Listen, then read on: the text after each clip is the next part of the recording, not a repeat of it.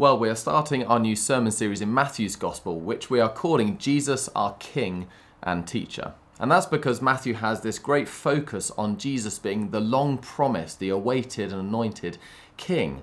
But as King, he's also the one who comes to teach God's people. And we'll see that that in the way Matthew structures his gospel, he structures it around five key blocks of teaching. Because just as the Old Testament is founded on the five key parts of teaching in the so-called Pentateuch, that's the first five books of the Bible. So Matthew wants us to see that Jesus, um, as the fulfillment of all of the Old Testament promises, um, comes and brings, you know, five key blocks of teaching for us today. Jesus, our King and Teacher. And Mark and I and the leadership team think this is particularly significant for us as a church family because we're aware that we're in these ongoing um, restrictions that we're facing as social distancing. There are many things that we can't do. Church is not yet back to normal, and even though the new normal, I'm sure, will not be the same as the old normal, there are lots of areas where we're restricted. But even though there are many important elements of church and the Christian life where we're restricted, the essential elements of the Christian life. That is, listening to Jesus as our King, our Savior, and our teacher, and obeying Him and putting His teaching into practice in our life as the life of discipleship. We can all do that. And so we don't want to be treading water this autumn. We want to be focusing on listening to Jesus and obeying all that He commands as our King and teacher. Now, in that light, you might be thinking, well, that all sounds well enough, but what on earth does this long list of names in the so called genealogy of Matthew chapter 1, verses 1 to 17, have to do with that? I mean, after all, isn't this the bit of the Bible that we should kind of skip over as we wait for some action, Jesus to do some miracles, or at least listen to his teaching? But what has a list of names got to do with any of this? Well, it's interesting that whilst we might roll our eyes and struggle with a passage like this, for the people when Matthew wrote this in mid to late AD 50, this would have been interesting for them because it deals with something we're very passionate about today, and that is identity. This is all about Jesus' identity, who he is, and what he's come to achieve. And so, as we look at this, we're going to have to grapple with it. It's a little bit like a puzzle to kind of work out. Um, but as we go through, we're going to see two things about Jesus' identity and who he is. First of all, that in Jesus, God is fulfilling his promises. And secondly, that in Jesus, God is making a name for us. Let's look first of all that in Jesus, God is fulfilling his promises. Matthew's opening verse packs everything in and doesn't waste a word. Verse 1 This is the genealogy of Jesus, the Messiah, the son of David, the son of Abraham. This is the genealogy he starts with, and it's actually a phrase genealogy could mean origins or beginning. Um, it's the same word that is used for Genesis in the first book of the Bible, and it's the same phrase that comes up right at the beginning of the Bible. So there's a sense in which, as Matthew starts his gospel, he's saying, after the Old Testament, with the coming of Jesus Christ, there is a new beginning, a new Genesis, a new origins. Jesus brings in a new age. Well, then, who is Jesus who brings in this new beginning, this new age? Well, we're told that he is the son of David, the son of Abraham.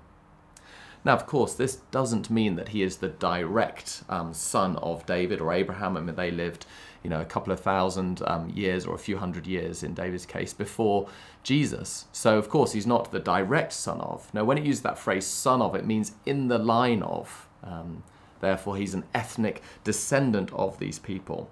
And it's actually the same phrase that occurs um, throughout the genealogy where we have the father of. Um, it doesn't always mean the direct father of, it often means that they're in the line.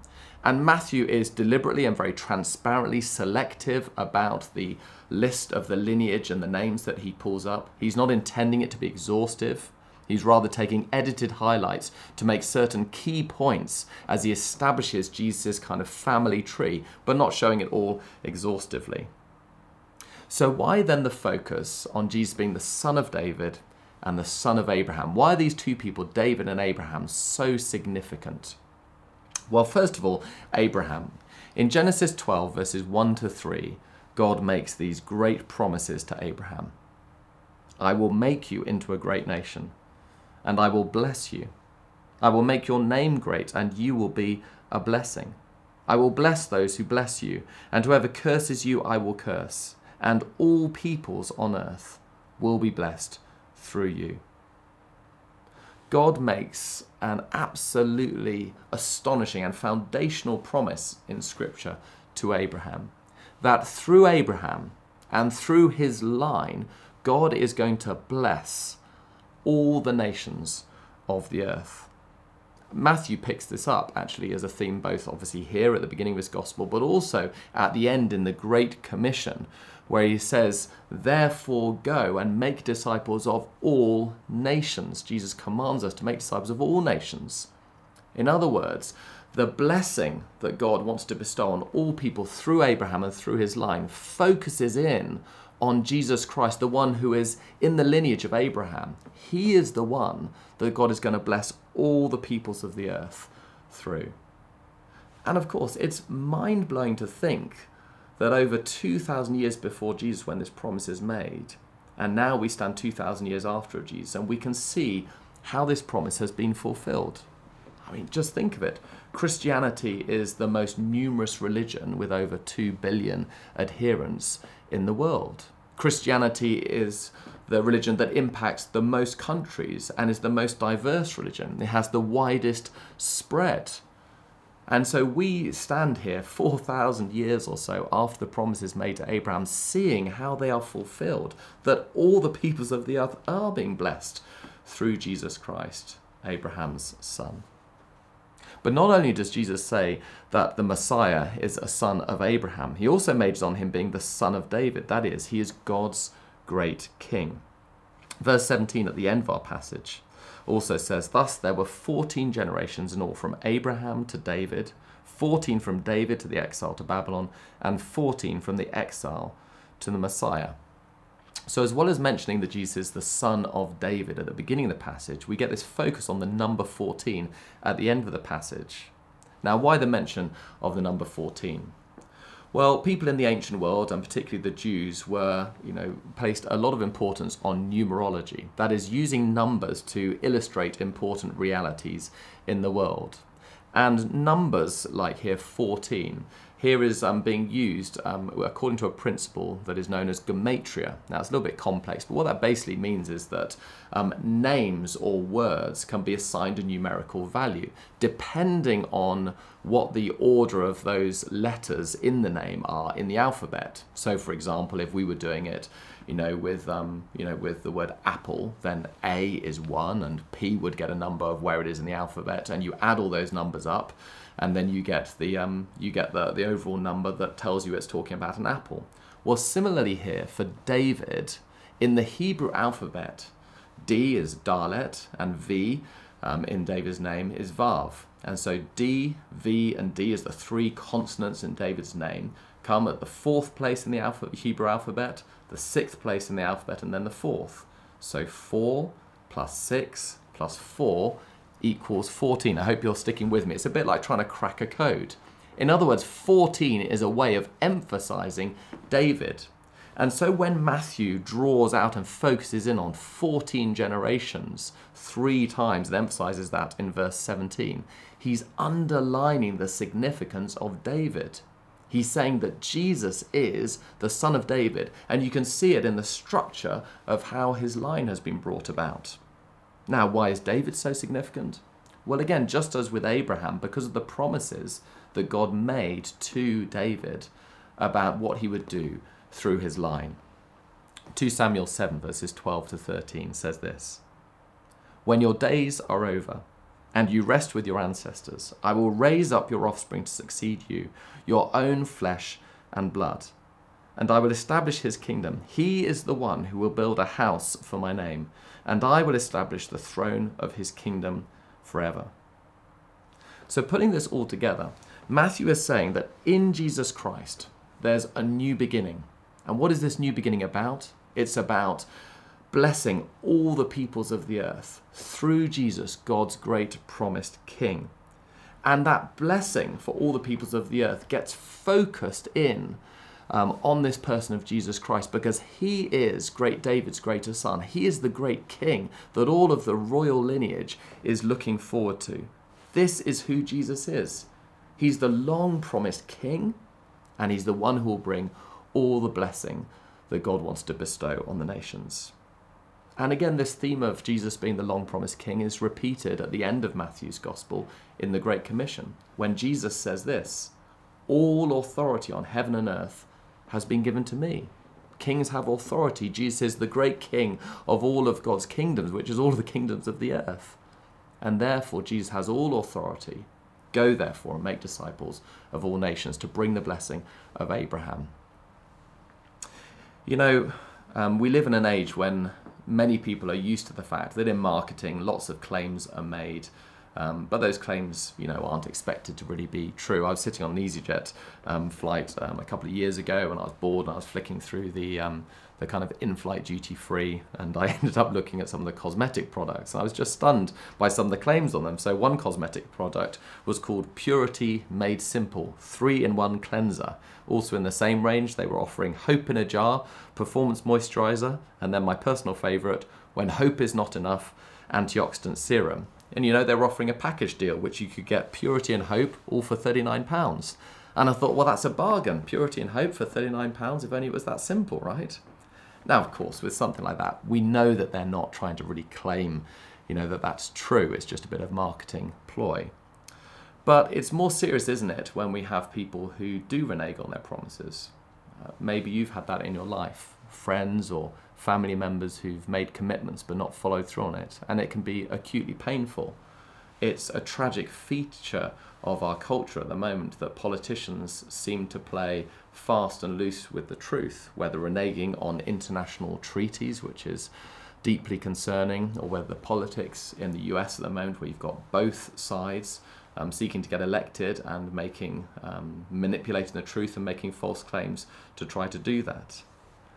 Do you sometimes wonder, therefore, can I trust God if everyone is playing fast and loose with the truth? Does God tell me the truth? Does his promise to bless all the nations through Jesus Christ? Does his promise that Jesus is the long promised king, does that actually come true? Is it true? Can I trust him? You know, a few years ago, Rebecca tragically had her engagement ring stolen at work from her locker, and she was very upset about it, and I was very upset, of course, as well.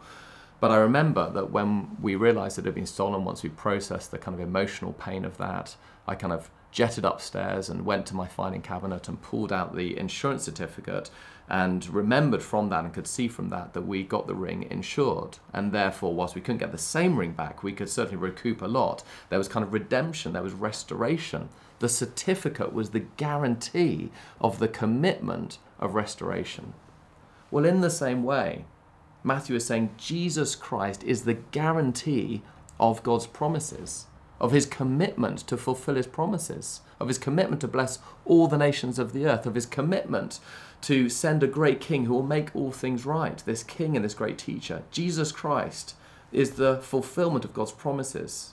And so when you doubt if God's going to come through for you, when you doubt if God is telling you the truth, look at Jesus Christ. He's the certificate of authenticity.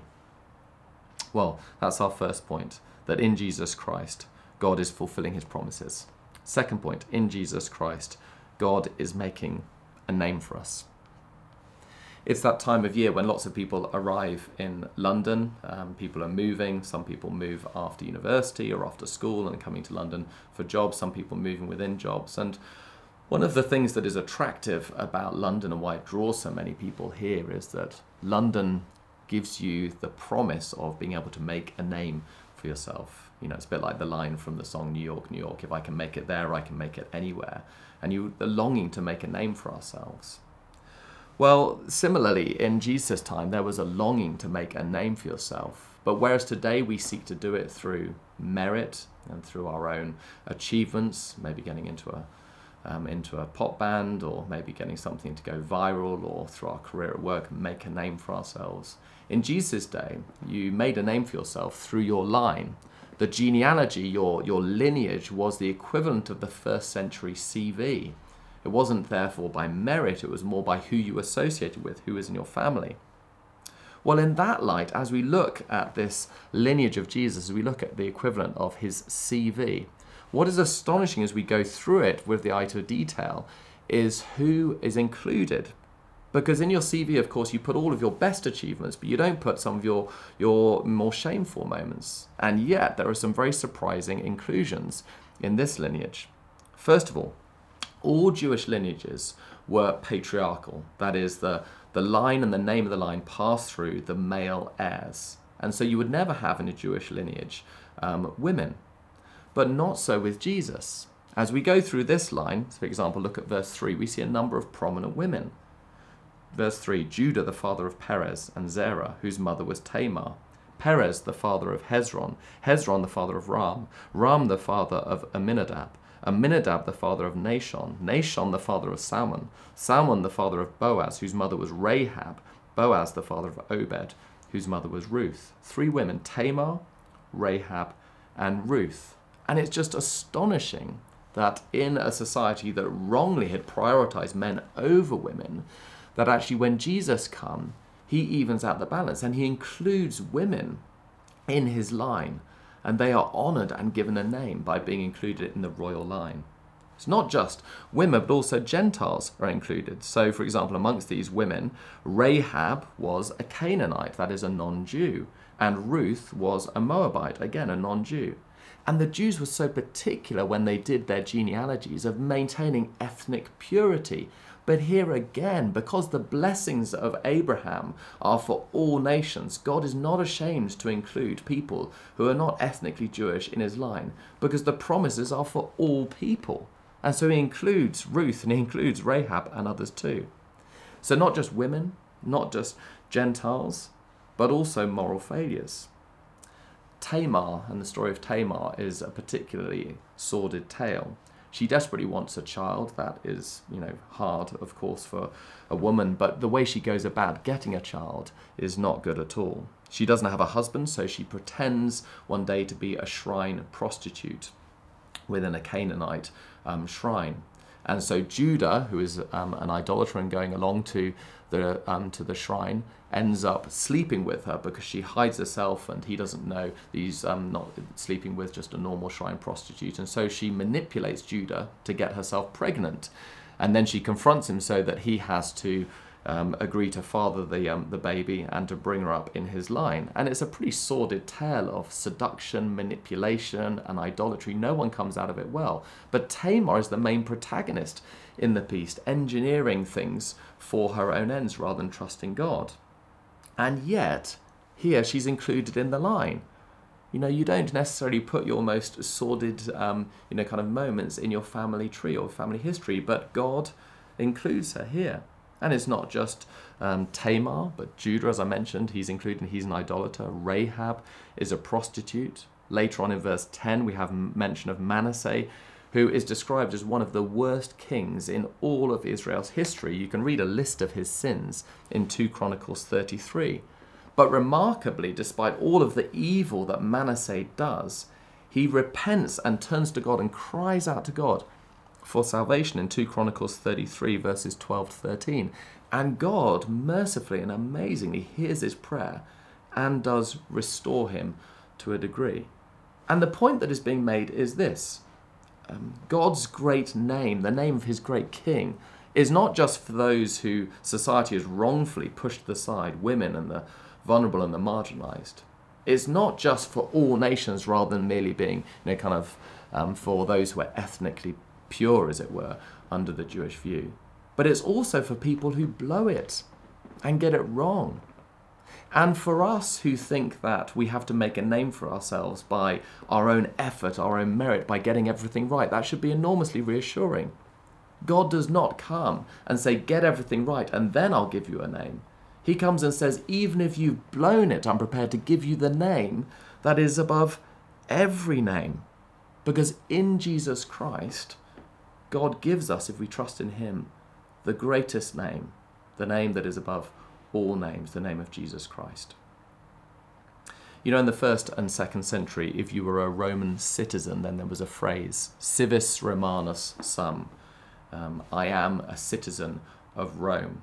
And just that phrase had such weight to it because it gave you the name of Rome, the great name, the dominant empire name of Rome. And the idea was that Rome would deploy all of its considerable resources to protect its citizens. So you were honoured as a Roman citizen very highly.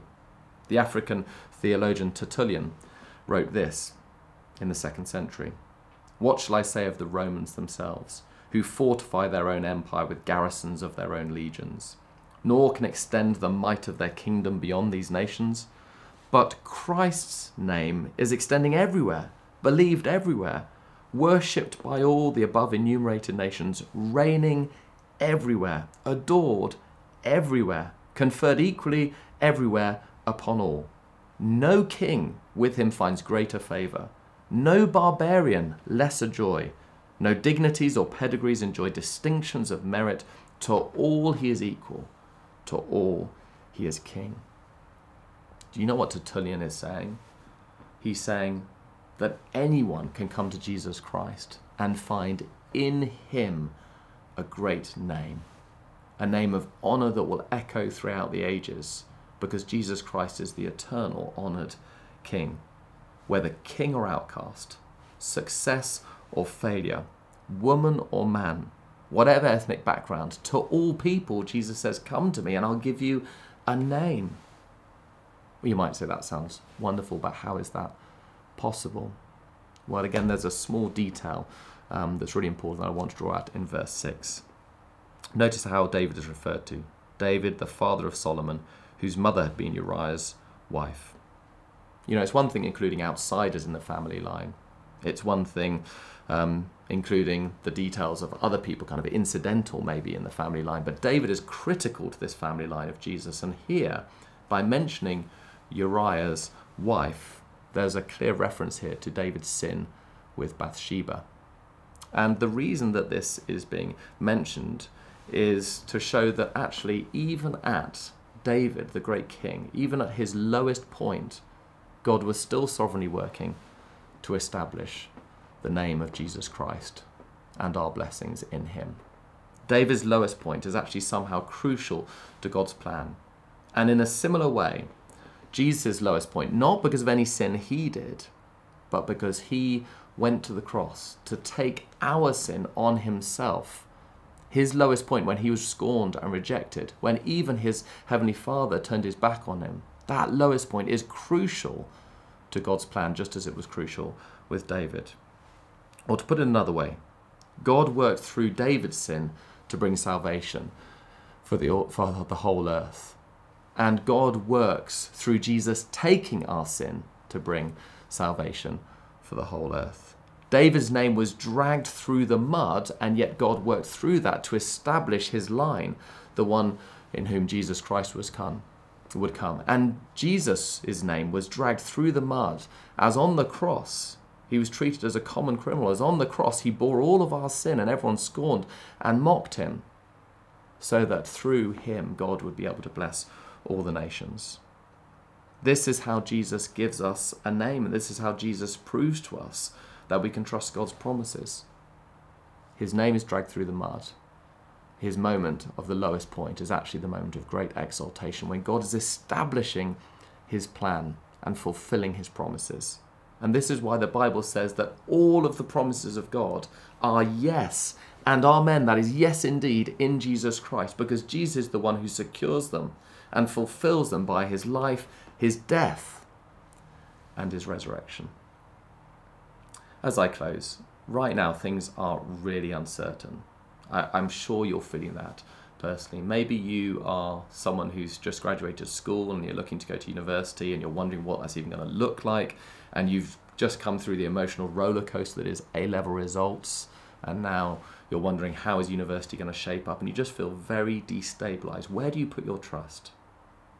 Maybe you're a person who's trying to get a job and you're just thinking, how on earth am I supposed to get a job in this market, in the greatest economic downturn in living memory? And you're feeling incredibly uncertain. Where do you put your trust? Maybe you're a person who's lost people close to you or is worried about people close to you, and you're finding the prospect of looking ahead to the autumn you know, painful as you worry for family and friends and those you love. Maybe you're a person who's worried about where you know, money is going to come in, um, the economic uncertainty. Will you be able to make ends meet? Will you be able to get to Christmas, and then how are you going to cope with Christmas into the new year and all of the expenses associated with that? Where do you put your trust? I hope you can see that in Jesus Christ, all of God's promises are yes and amen. He is absolutely dependable. God's promises are absolutely sure and trustworthy. And that promise is to bless you and to give you in Jesus Christ the greatest name of all. So, can I encourage you, look away from your circumstances, look to Jesus Christ, trust in Him. He is God's great King, our teacher. He is the one who fulfills all the promises of God, and in Him we have a great name. Let's pray.